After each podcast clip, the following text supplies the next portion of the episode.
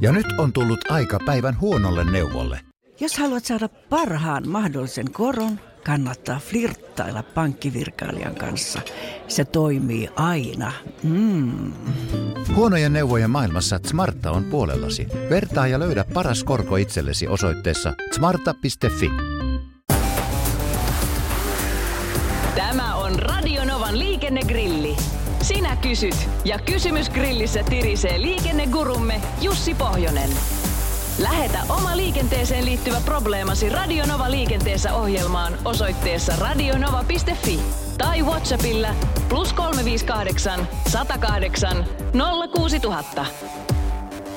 Puhuitte radiossa taanoin Kuopion ketjukolarista, jossa oli käynyt niin, että palopäällikkö oli määrännyt paikalle tulleen tilausajobussin kuljettamaan loukkaantuneita. Onko oikeasti mahdollista, että yksityishenkilökin voisi joutua luovuttamaan esim. autonsa onnettomuuspaikalla käytettäväksi? Joo, kyllä. Eli, eli tota, tämähän oli tämmöinen pelastuslain pykälä, missä nimenomaan pelastustyön johtaja pystyy velvoittamaan joko osallistumaan pelastustoimenpiteisiin tai tarvittaessa luovuttamaan kalustoa, ja, ja sehän koskee tietysti kaikkia, kellä sellaista on.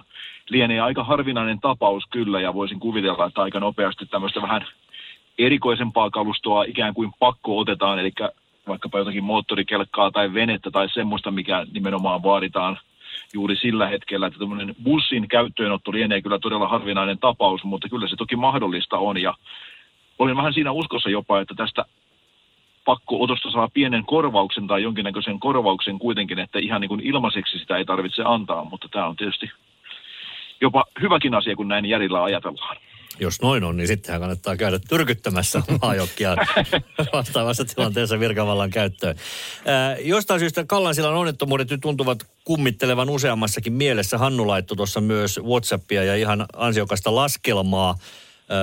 Muistuttaa muun muassa siitä, että kun autolla ajetaan 80, niin silloin se kulkee yli 20 metriä sekunnissa ja Hannu uumoili, että siellä lyhyet turvavälit olivat osaltaan sitten edes auttamassa, jos näin voidaan ilmaista tätä ketjukolaria, josta onneksi selvittiin ilman vakavia loukkaantumisia kuitenkin. Joten mennäänpä Jeren kysymykseen.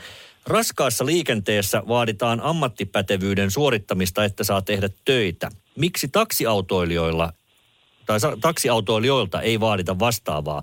Hekin toimivat liikenteessä ja ammattitaitoa vaaditaan. Ilmeisesti käyvät vain parin päivän kurssin. Tämmöinen askarruttaa Jereä. Niin, kyllähän se niin taksinkuljettajaltakin vaaditaan tämmöinen ammattiin soveltuva koulutus, mikä sitten pitää tenttiä ja saada tämä lupa. Että lupa, luvanvaraista toimintaahan sekin on. Toki lupa on vähän erilainen, koska taas raskaalla puolella, missä erityisesti ajo- ja lepoajat ja vaikkapa kuorman kiinnityssäädökset ja kaikki muut ovat tämmöistä korkeampaa matematiikkaa, niin siellä vähän säännöllisemmin väliajoin joutuu suorittamaan näitä direktiivikoulutuksia, mutta kyllä taksinkuljettajaltakin sentään jotakin tietotaitoa vaaditaan, että ei sinne suoraan voi kortillisena vaan hypätä taksin ratin taakse. Ja sitten siirrytäänkin toisiin kulkupeleihin. Nimittäin nuorison suosimat tuollaiset katetut mönkijät. En tiedä, onko sillä olemassa yksittäistä tyhjentävää ilmaisua, mutta moni myöhään illalla minkään kaupan parkkihallissa piipahtunut tietää, mistä on kysymys. Semmoiset Mad Max-henkiset vempeleet, jotka pyrisevät kovaa. Ymmärrän itse asiassa nuoria kovin hyvin tässä mielessä. Kirsi kutsuu näitä rangereiksi. Kyllä, ja kysyy, saako näissä nuorison rangereissa olla lasit tummennettuna? No siis samanlainen lasin tummennus kuin mitä tahansa muutakin ajoneuvoa koskee, eli, eli tietyn määräinen valon läpäisykyky toki pitää olla ja ilman muuta tämmöistä niin kuin esimerkiksi kalvojen käyttö tummentamiseen, niin se on kiellettyä. Mutta että ei nyt kategorisesti ei kielletä kaikkea, mutta valo pitää kuitenkin läpi kulkea. Radio Novan liikennegrilli. Lähetä kysymyksesi osoitteessa radionova.fi tai Whatsappilla plus 358 108 06000. Ja nyt on tullut aika päivän huonolle neuvolle. Kysy tarotkorteilta, mikä korko sinun kannattaisi valita. Oi, kappas, aurinkokortti.